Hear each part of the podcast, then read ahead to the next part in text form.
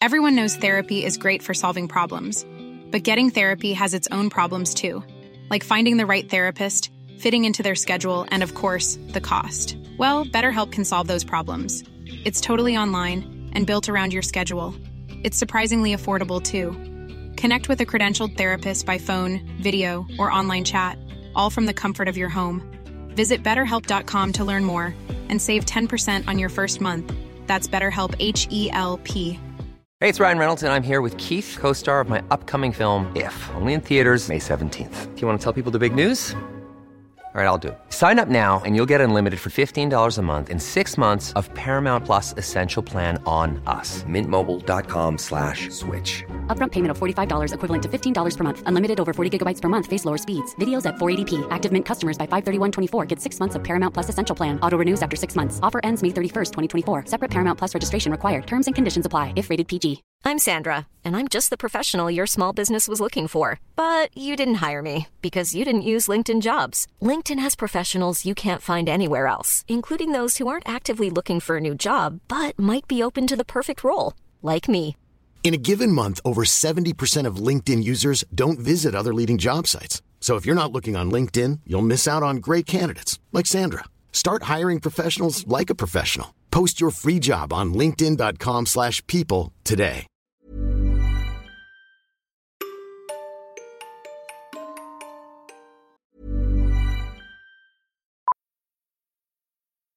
Millions of people have lost weight with personalized plans from Noom, like Evan, who can't stand salads and still lost 50 pounds. Salads, generally, for most people, are the easy button, right? For me, that wasn't an option. I never really was a salad guy. That's just not who I am. But Noom worked for me. Get your personalized plan today at Noom.com. Real Noom user compensated to provide their story. In four weeks, the typical Noom user can expect to lose one to two pounds per week. Individual results may vary. Everyone knows therapy is great for solving problems, but getting therapy has its own problems too, like finding the right therapist, fitting into their schedule, and of course, the cost. Well, BetterHelp can solve those problems. It's totally online and built around your schedule. It's surprisingly affordable too. Connect with a credentialed therapist by phone, video, or online chat, all from the comfort of your home. Visit betterhelp.com to learn more and save 10% on your first month. That's BetterHelp, H E L P.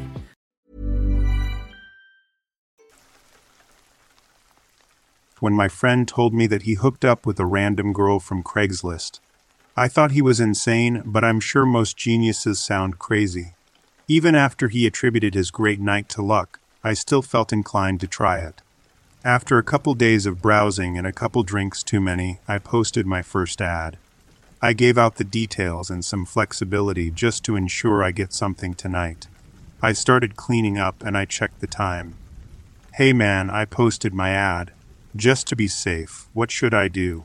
I don't want to give out my address and shit to some serial killer or something lol f. I hate cleaning. I straighten up some more until I hear my phone vibrate. Definitely call her so you can make sure it's a girl and you might be able to tell if she's hot, LMAO. Let me know when she's on her way or whatever. I'll call you to make sure everything is okay, cool. Enjoy, bro. Before replying, I decided to check my email to see if anyone replied. The spam is easy to weed out thanks to me asking for a specific subject. After four emails of, Can you send pics and a number? I finally got the email I've been waiting for. Pretty woman in her mid 30s cheating on her neglectful husband. Potential sob story, but I'm not the one to mediate things like this. I called and we talked for a few so things weren't as awkward when she got here. She's on her way. I'll see you tomorrow. I hurried to the kitchen and made some drinks and added some final spruces to my place. After 30 minutes of terrible anticipation and increasing hoariness, my phone vibrated. I'm outside. What door were you? Opting for safety, I decided to just meet her outside and lead her in. I did a quick double check in the mirror before heading out, but when I did, it made it all worth it. Who knew beautiful women like this looked for anonymous sex on the internet? All negative thoughts left my mind when I grabbed her hand, and they were quickly replaced with dirtier and dirtier ones when I led her into my apartment. I made some drinks while she sat on the couch. We made some idle conversation, mainly about how often we do this and blah blah. Surprisingly, this isn't my first time doing this, she told me, almost breaking down. Instead of prying more, I just advanced the convo and asked her what all she likes to do. I managed to slip in that it was my first time doing this. She kissed me and asked me for directions to the bedroom. I got up and reached for her hand. When I turned around, I noticed she was looking in her purse. I guess she didn't notice me because she was looking for a while, but she smiled reassuringly when I told her that I already had condoms. We laid in bed and took each other's clothes off, but she suddenly got up and went to the bathroom. Could you get me another drink, please? she called out from the bathroom. Same thing you were drinking. I walked out and laughed at craziness of the situation. I don't know what compelled me to look through her purse, but I'm glad I did. I walked back into the room right as she came out looking worried and asked if I could call her cell phone. Of course, I happily obliged, and while she looked for that, she asked me if I could grab her purse from the front room because she had a surprise for me. Hey, is this you calling me? This isn't the same number you gave me, she laughed. Oh, yeah, my friend told me to do that for Craigslist until we meet, I said as I grabbed her purse. Really, why? He said it's because you really, really shouldn't trust people you meet on the Craigslist, I replied as I locked the door.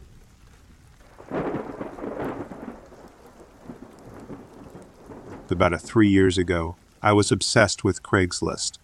I would go on there to find anything I needed. It seems more like an addiction now. I had just turned 17, and I was the only person in my homeroom class with a license but no car. Of course, I went to Craigslist to find a car at a reasonable price. I was strolling through the different variety of cars when I stumbled upon one in my price range. It was a 2008 Ford Explorer, only $3,000, at the time, I wasn't entirely sure why it was so cheap, but I was naive. I clicked on the picture and read the description. It seemed harmless enough. I wanted to get rid of this car because it was my wife's, but she recently died. I only need $3,000 more dollars to give her a funeral she deserved. If you feel uncomfortable, I can bring my daughter with me. Quickly, I looked at his contact information and messaged him. It didn't take long before I had a reply and a day that we'd meet. I didn't ask for his daughter to come, since he didn't seem like a murderer. We agreed to meet the next day, and he only lived an hour away. The next day rolled quicker than I expected, and I had to hurry up and leave. I took my dad's car and started my drive to his house where we agreed to meet. When I got there, a chubby man in his early thirties greeted me. Our exchanges weren't anything to put me on edge, but he had an unnerving smile. After our exchanges, I called my dad to come and get his car. I got in my new car and drove home. By the time I got back home, I was exhausted. I took a quick shower and fell onto my bed and dozed off soon after. At about 2 a.m., I woke up to the sound of a car door slamming shut. I rubbed the sleep out of my eyes and jerked up. I looked out my window and saw a car in my driveway that wasn't mine or any of my family members. I saw a short, chubby figure getting out of the car with what looked like an axe. I was almost frozen, but I had the courage to get my phone and call 911. I had an eight year old sister, so I carried her sleeping body into my room and locked the door. The police didn't live far from my house, so I guess when the man heard the sirens, he ran off, because the cops never found anyone. I thought that was the end of it, but I was so wrong. Yesterday evening, I was watching the news, and I saw the police had gotten a deadly serial killer in custody. He was responsible of killing 27 people from Craigslist. It was the same man I had met. I had escaped death. They said his partner in crime, his daughter, had gotten away and was looking for people to kill from Craigslist that her father hadn't killed.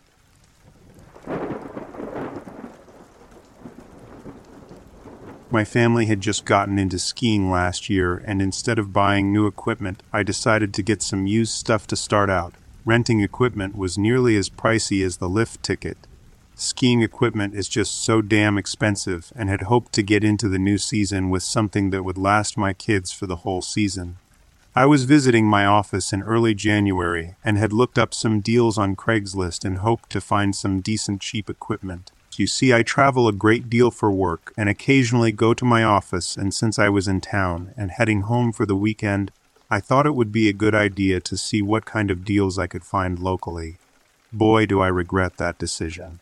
I was scrolling through the listings and came across a promising listing complete with pictures and lots of equipment.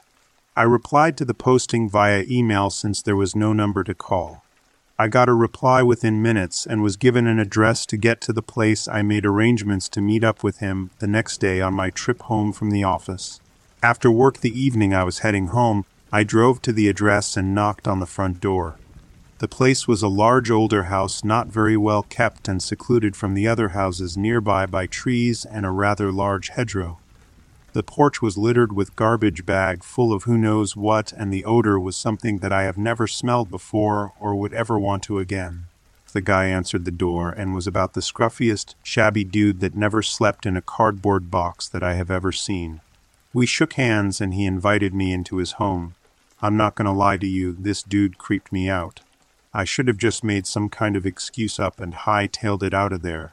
The guy explained to me that all the skiing stuff was in the basement and began walking away, motioning for me to follow him. I reluctantly did, keeping my head on a swivel and keeping close to him in the narrow, cramped hallway. He led me through the kitchen, which was littered with dirty pots and pans as well as trash that looked like it hadn't been taken out in weeks. He stopped at the top of a dark stairway, flipped on the light switch to a naked bulb that lit the landing about six steps down and began descending the short, short flight of steps to the landing, and then turned and began to slowly walk the remainder of the steps into the basement proper. As I followed him, I tried to keep a conversation going and tried to keep him from hearing my heartbeat, which I thought he could surely hear due to its beating so fast. Watch where you walk down here, there are dangerous things around he said as he turned his head back towards me. Yeah, no shit, Sherlock, I thought to myself, like the room full of machetes and chainsaws. I wondered where he kept his mummified mother's corpse sitting in a wheelchair. Yeah, I said, chuckling. You sure do have a little bit of everything in this big old house. I have lots of treasures in here, some more precious than others, he replied with a hint of sarcasm. I'll bet, is the only reply that I could give my stomach tightening. We got down to the bottom of the lower staircase, and all I could think to myself is this is like the silence of the lambs, and this dude is going to tuck his wiener and whip out the lotion at any second. We passed several closed doors, and I tried to guess which one had his skin suit behind it. This place was creepy, like really disturbing. I regretted every step I took behind him. The hairs on the back of my neck began to rise, and that gut churning feeling grew with every step. I began to sweat, not much, but enough to make me wipe my brow. Hot enough for ya? he asked, noting my forehead beating with sweat. Woo wee, is it warm down here? I exclaimed. Heat rises, that's why you keep it so warm down here, huh? I asked. Gotta keep it hot. I got too many perishables down here. He replied, Come on, it's just right up here. He indicated with a wave of his hand. There at the end of the hall was a large room brightly lit with an impressive array of gently used skiing equipment.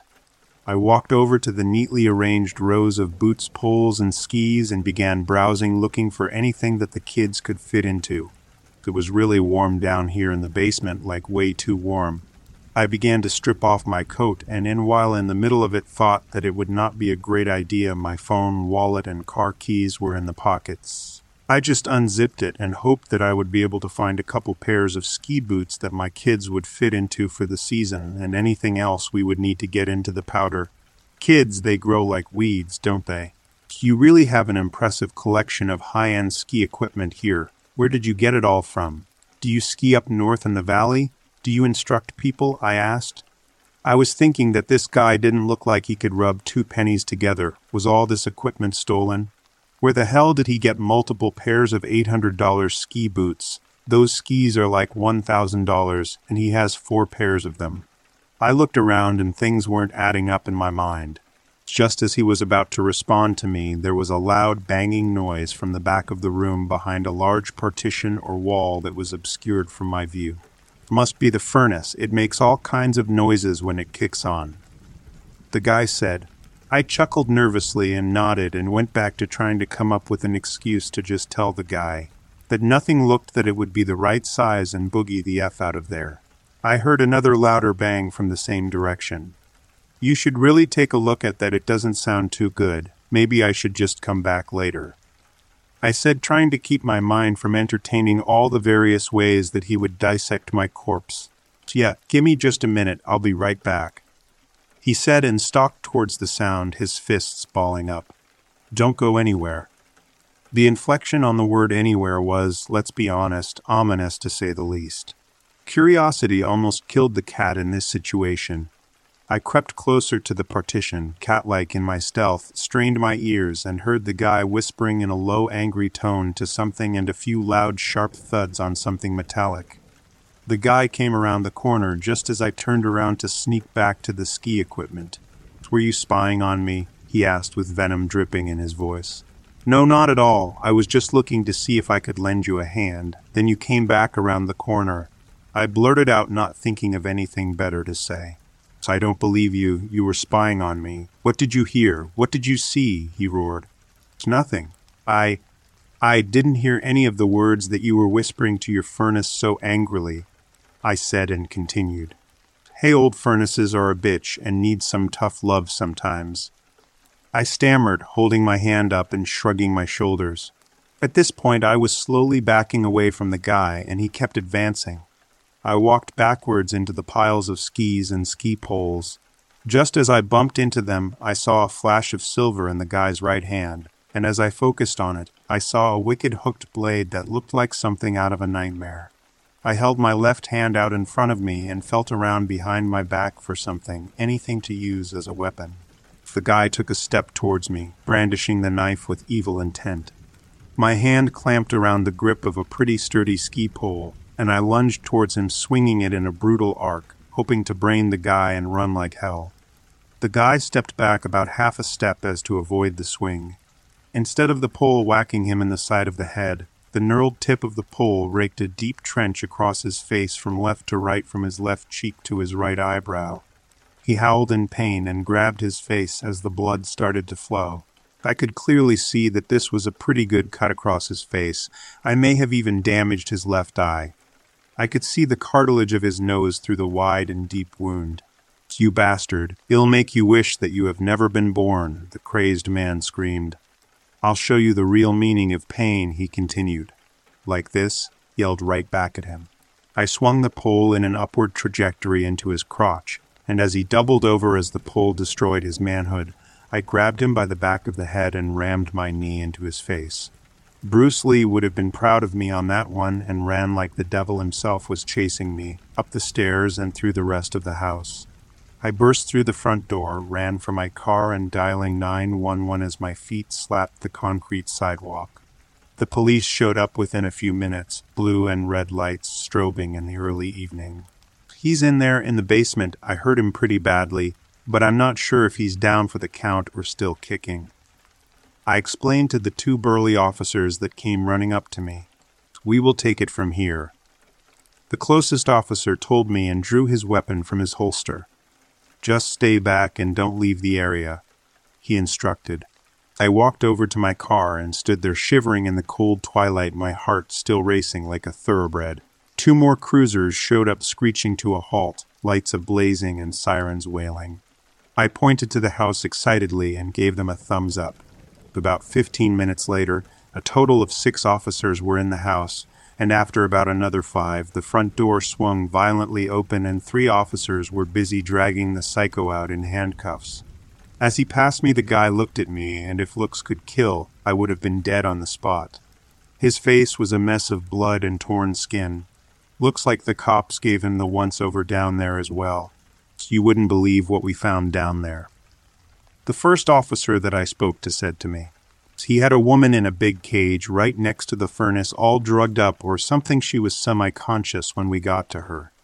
The guy was in the process of opening her cage, I assumed to kill her, when we finally found him.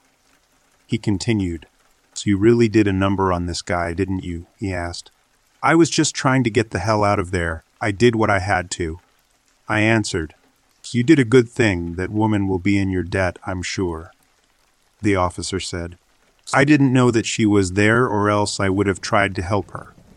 I explained, No worries, we have an ambulance on the way and will take good care of her. He replied. I gave my statement later that evening and finished my drive home with a promise that I would testify at his trial. It was regional news by the time I got home. It was on all the news channels. A day or so later, the investigation revealed that he also had a torture echoing chamber in a nearly hidden locked room with enough of evidence of multiple homicides to put him in the electric chair. The police also found the bodies of 12 more unfortunate souls in the crawlspace under the front porch, further cementing his guilt. I vowed to myself, then and there as I watched the anchor retell the gruesome story, that was the last time I would ever use Craigslist.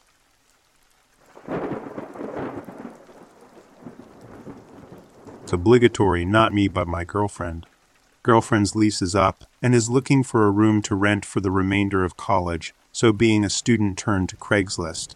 She finds a great looking house in a brilliant location, about 30 minutes from the university, and a two minute walk from Main Street of a lovely little town.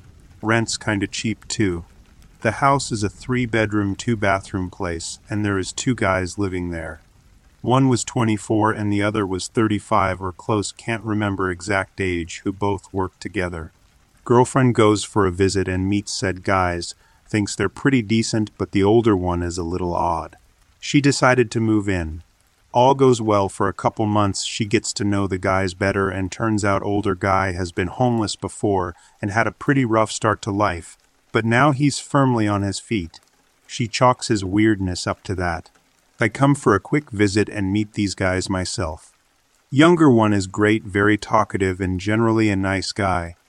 Older one is very quiet and keeps to his room a lot. I thought he was pretty weird too. I know you're waiting for a horror story, so here it comes. About a month or so after my visit, I get a phone call from my girlfriend who is in tears. She said that the police have raided their house with a warrant for CP. The police has seized everybody's electronics, laptops, tablets, etc. Everyone in the house is like WTF. Obviously, my girlfriend was absolutely terrified.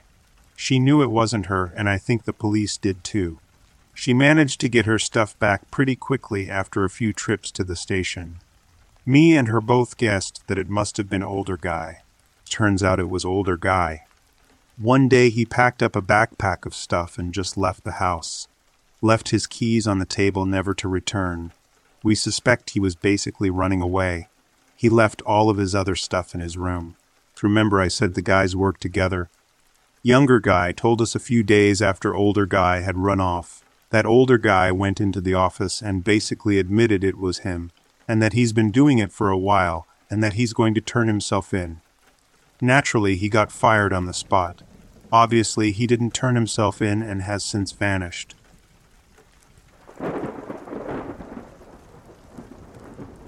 I used to sell computers on Craigslist from a home office. I never had a problem with people in person, but I had a phone call once that was creepy. This guy calls up and asks about a laptop I had for sale, and after some typical questions, he asks, Can I get prawn on it? I said, Sure, there are lots of sites. But can I get? And he begins naming off genres of prawn. I got annoyed and I said that he could. This went on for two more rounds before I said, Enough is enough, the laptop wasn't for sale anymore, and I hung up. Two minutes later, the same call comes in and I ignore it. The guy proceeds to leave a minute long message about how I'm not being fair and I was making him angry. He never called again.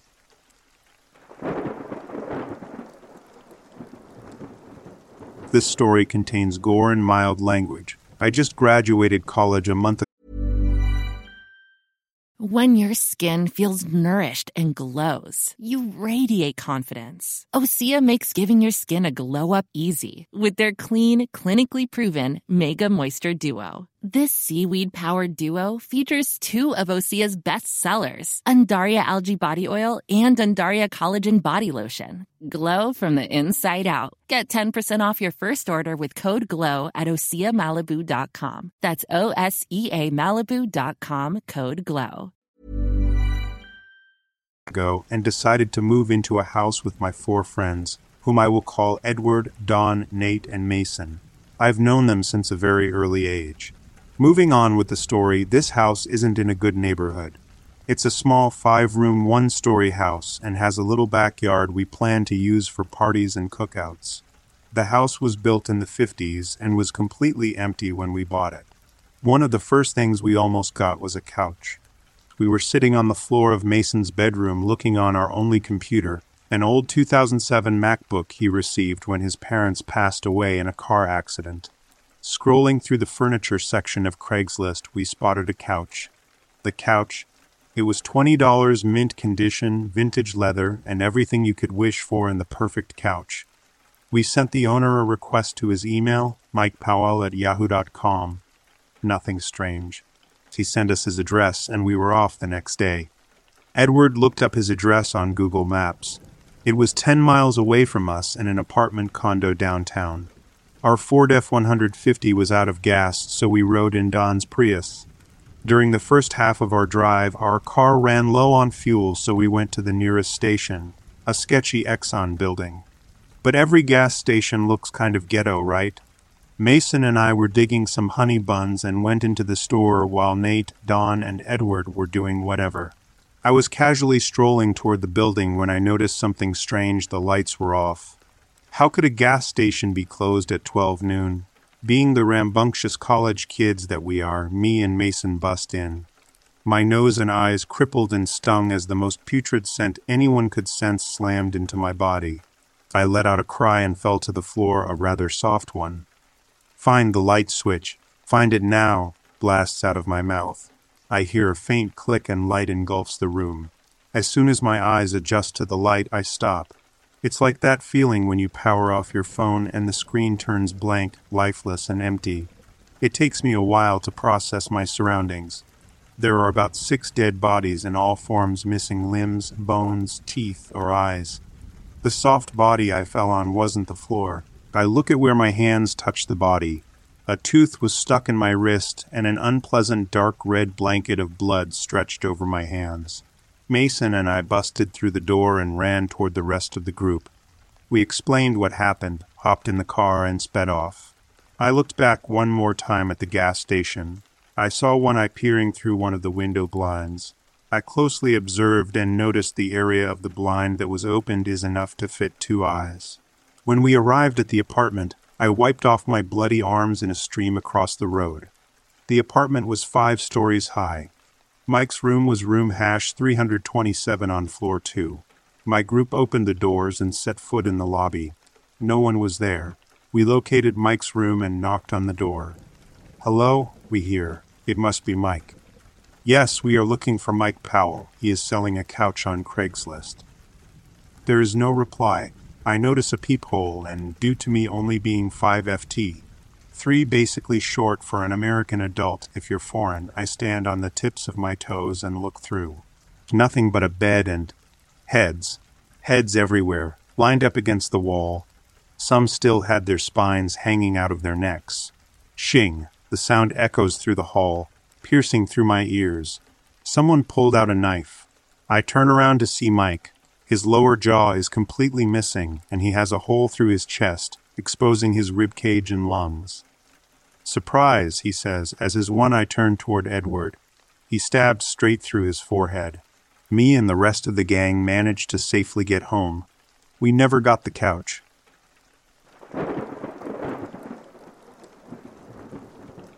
A few months ago, my landlord said we had to leave the house because he wanted to sell it and gave us a few weeks' notice.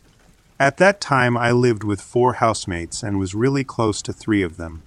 I had been living in that house for around three years as a tenant. I don't know if the owner had money problems or not, but one day he came and gave us all letters saying we had to leave. So I went to stay with my parents for a few weeks while I looked for a temporary place to live. It meant I needed to find somewhere affordable and close to my work with a similar budget. At that time, I had a part time job at Starbucks and was interning at a company. It was a stressful time and I didn't have much free time. This situation was just another challenge in my life, but I handled it quite well as my parents were there to support me. Sadly, I don't talk to those three old friends anymore, and I kind of miss them. Now, after moving in with my parents, I realized I wish I had kept in touch with my old housemates. Let me tell you about my new situation. The house I used to live in was only a five minute drive from my workplace, and my parents' house was a 25 minute drive away, so it messed up my daily schedule, and a few times I got to work late. I understand I needed to be more organized, but I was only 19. I had trouble getting up on time and felt tired. Most teenagers go through a phase like that, and mine just happened a bit later. The truth was, I had to find a new place quickly because this situation wasn't working. Every day, going from my parents' house to work, I ended up being either 20 minutes late or at least 5 or 10 minutes behind. My boss was very strict, and he used to give me angry looks even if I was just one minute late. It became too much, and during one shift, he called me aside to talk. Even though my boss and I had a good relationship, he told me that being late so often had to stop. He said it was causing problems for the company, and if it happened again, he might have to let me go. That was a wake up call for me, and I knew I had to make a change. So that evening, I went on Craigslist when I returned home to my parents' house after my shift. I found plenty of rooms available for rent, and they were all within my budget. The main thing I needed was a place close to my workplace. Many were near the city, which was farther than my parents' house, so that wouldn't work. However, I found a couple of options that seemed promising.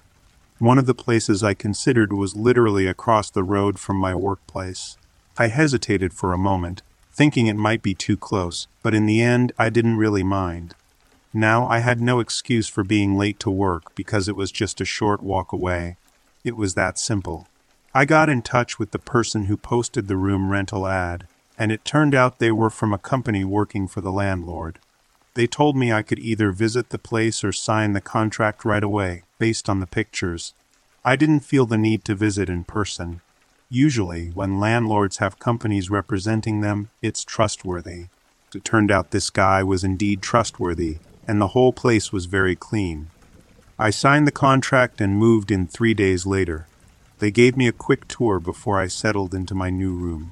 This time, I only had two other people sharing the house with me, there was also a spare bedroom mentioned in the ad that no one had taken yet. One of my housemates seemed to be a girl around my age, and the other was a guy who looked like he was about 50, maybe even 60 years old. At first, the older guy gave me some really weird vibes. He seemed very awkward, socially speaking. The girl didn't say much. She just looked at me and waved briefly. She gave off a kind of goofy vibe, like maybe she's into video games or something. Neither of them seemed very confident, but that was okay with me. The last thing I wanted was an overly confident, loud, and crazy housemate.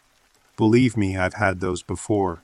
I moved in and unpacked my stuff, but I was really surprised when I saw the kitchen because it was super clean. In my last place, there were always dirty dishes lying around in the kitchen, so this was a big change. It looked like no one had even used it before.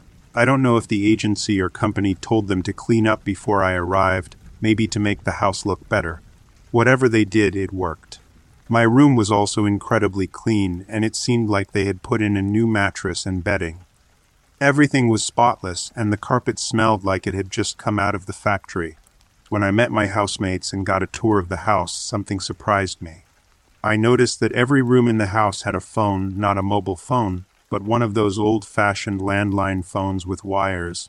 I thought it was strange and unusual that every room had one. It didn't seem to have a clear reason. In my room, there was a phone on a little stand to the left of my bed, with a wire going through the wall. I asked the lady about it, and she said they all worked. She explained that there was a phone in every room, and you could call anyone you wanted to. It didn't really make sense to me, so I didn't ask any more questions about it. Well, the first night went smoothly. I cooked some food for myself and kept to myself.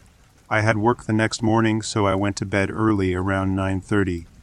On the other end, my two housemates were really quiet all night. There was just one noise, and if I remember correctly, it was the girl next door coughing. But the second night is when things started to get a bit strange. You see, there was a home phone in my room, and I hadn't used it or even touched it, to be honest, as I was still getting used to the place. I went to work the next morning, and everything was fine. The whole day went well, and I came back home, but I still hadn't really talked to my housemates, which made things a bit awkward because I knew I'd have to at some point. Whether it was bumping into them in the hallway or being in the kitchen with them, it was bound to happen. Well, I ended up meeting the guy in a really awkward way. It was around 8 p.m. on the second night, and I was getting ready for bed. I was just on my phone, lying in bed. For me, an early night is around 9 to 9:30 because I have to leave for work at 5 or 5:30. Then the home phone in my room, the one with the cord, started ringing. Feeling confused and like anyone else, I just said a simple hello. But what I heard on the other end was nothing, absolutely nothing. It was like hearing darkness. Not a sound, no static, no breathing, no talking, which really gave me an eerie feeling. I put the phone down and hung up, then went back to my bed and thought maybe it was just someone dialing the wrong number or one of those annoying calls trying to sell me stuff. I was on my phone for about 20 more minutes when the same phone rang again. I started to think I should unplug this phone. If it kept ringing all night, it would definitely wake up my two roommates next door. I answered the phone again, and once more the same eerie silence. Nobody answered, and there was no sound, just silence. At this point, I was getting pretty frustrated, but I realized I couldn't disconnect the phone because it was connected through a wire in the wall. It seemed like someone had drilled a hole just big enough for the wire to pass through. Unless I cut the wire, which would be illegal, it meant I couldn't stop the phone from ringing. The phone stayed silent for the next three hours, and I managed to get about two and a half hours of sleep. But then it started ringing again at midnight. This time I had had enough. I walked over to the phone, picked it up, and said, Hello, who is this? This isn't funny. Please, can you stop calling? This time I heard heavy breathing on the other end, like someone was breathing heavily or was excited. This made me feel really uncomfortable, so I said, Who is this? Who are you? Why are you calling me? But they just kept breathing heavily and didn't answer. It was so creepy that I hung up without saying anything. Only a minute later, the phone rang again. I answered and started shouting into the phone, What do you want? Please stop calling me. But all I heard was more heavy breathing, just like before. The breathing was deep, slow, and it sounded like a man. I didn't know what to do except maybe cut the wire, but I was worried about getting in trouble for that. I decided to ignore the phone and take a deep breath to relax. I thought that if I didn't answer, maybe they would stop calling eventually, so that's what I did for the next hour. They kept calling almost every single minute. I couldn't help but wonder what was going on here. Around one o'clock in the morning, I heard a knock on my door. I thought they had been patient since the phone had been ringing for over an hour by then. It seemed like they were finally coming to talk to me. I quickly put on my slippers and threw on a hoodie to look a bit more presentable. I was ready to apologize and try to be as nice as possible. When I opened the door, I saw my 50 year old housemate. He had taken the landline phone from his room and dragged the wires all the way across the hallway. He was holding the phone to his ear and breathing heavily into it. That's when I let out a scream so loud that I couldn't even hear anything else for the next few minutes. My knees were trembling and I tried to get back to my room, but it was really hard. When I finally got back to my room, I almost fell down. I quickly slammed the door and locked it. I didn't know what to do next. I rushed to my bed where my mobile phone was lying next to it. I quickly picked up the phone and called 911. Later, it turned out that my housemate had been the one calling me and making those creepy breathing sounds for the past three hours. The police came and took both of us for questioning. I explained my side of the story, but he didn't explain anything. According to the police, he just sat in his room in silence. He wouldn't talk, he just kept breathing heavily. It gave me the creeps. So that night I moved back in with my parents. The police took us in around four in the morning after I gave them some statements about what had happened. They were really worried that it could have turned into something more serious, so they detained both of us. Well, after that, I went back to live with my parents, and even now, a whole year later, I still live with them. That night was really traumatic for me, and I have no idea what was wrong with that guy. I don't know if he just wanted to be friends, had a mental illness, or if he was genuinely creepy and planning something else.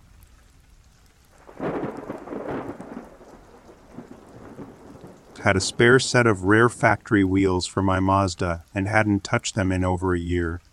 drove an hour to meet someone halfway at a well-lit Walmart after numerous confirmations that his Mazda had the same bolt pattern and a close enough offset that they would fit. Idiot shows up in a Honda without even the right number of lugs and starts saying that they aren't the same wheels from the ad. Then he says they may fit his other Honda that's at his house, half a mile down the road. I told him thank you for wasting my time and drove away as he called and texted me that he was going to follow me and get those wheels.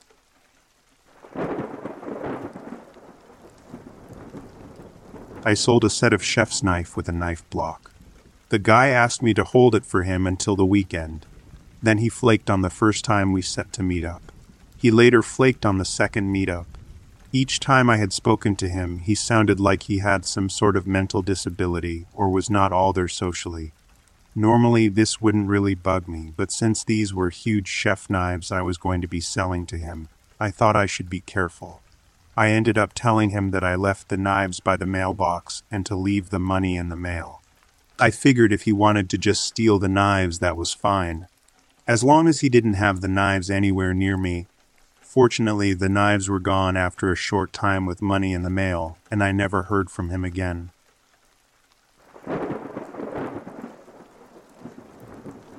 Throw away for some very obvious reasons. I'm a straight guy, but I get off on some stuff most would consider gay. Nothing too crazy, just some dildo riding and panty wearing, if that can be considered tame. Anyway, I chucked an ad up on Craigie's looking to be blown by a guy, so I could finally ditch the curiosity that has always lingered in the back of my head. Met this one guy who was early 50s who seemed to be really nice, kind of like a loving dad type of nice.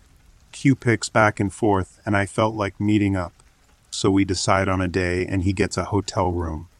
Now I don't drive, so I had to take a bus, train, and tram just to get close to where this hotel was. Left home at 9 p.m., took the bus and train, and arrived in the city at around 10 p.m. There was never any real sense of communication with this guy, very sporadic messages lacking detail of any sort.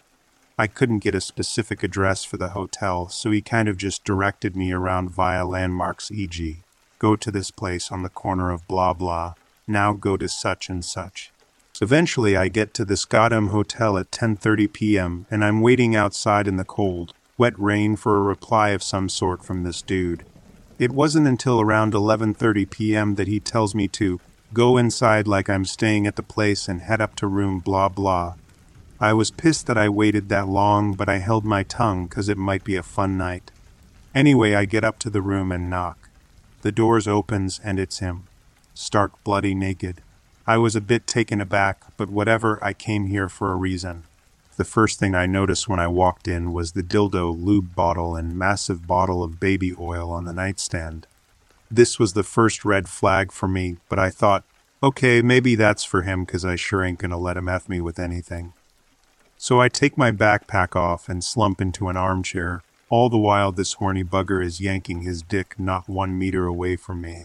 And now the part where I get scared. Knock knock. Someone was knocking on the door. So this guy walks over and opens the door, and in walks this other cunt with an ungodly amount of tattoos. Really struck me as the type to be a bloody druggo. I'm talking knuckles, sleeves, and facial tats. Anyway, I'm trying my hardest not to look like I'm seething, and we exchange pleasantries.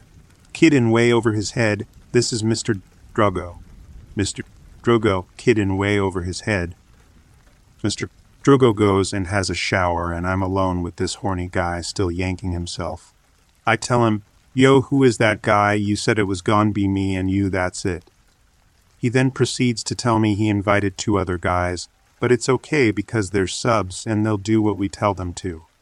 He then proceeded to grab my crotch and tell me that he'd take care of me. Now, fellas, here's a reason to wank every day. I was so clouded by the fact that I hadn't orgasmed in five days and some guy had touched my dick that I decided to sit back down and see how it played out. Sister Drago finishes his shower and comes out just in some jocks. He lies on the bed and horny bugger and him start having a lovely chat. Meanwhile, I'm on my phone thinking, why the F did I agree to come here? Before I even finish that thought process, I hear a familiar sound someone is using a lighter. I turn to my left and I see Mr. Drogo doing what I completely expected Mr. Drogo to do. He's smocking shards. So that's red flag number two. Horny Bugger said, I didn't know you were going to do that, mate. To which Mr. Drogo replies, Oh, it's okay. I only do a little bit when I'm on leave from the service. Our troops are on shards, the people that will protect our soil should we be in a time of war. However, I told my dick to STFU and gained lucidity, at which point I told Horny Bugger I wasn't comfortable and that I was going to leave. So I left. Now that I look back, I feel it was extremely lucky that I was able to leave that hotel room without any resistance from either of those two guys. To top it all off, the trains were delayed and I had to wait until 1 a.m. for the 12:13 a.m. train. Walking back home after that felt like the longest two kilometer walk of my life, and lying in bed after that was horrible. Asking myself over and over, Am I really soliciting strange men for sexual favors? Is this who I am? Am I really doing this? Hopefully, this will serve as a lesson to some, not as a deterrent, but as a story to take in and learn from.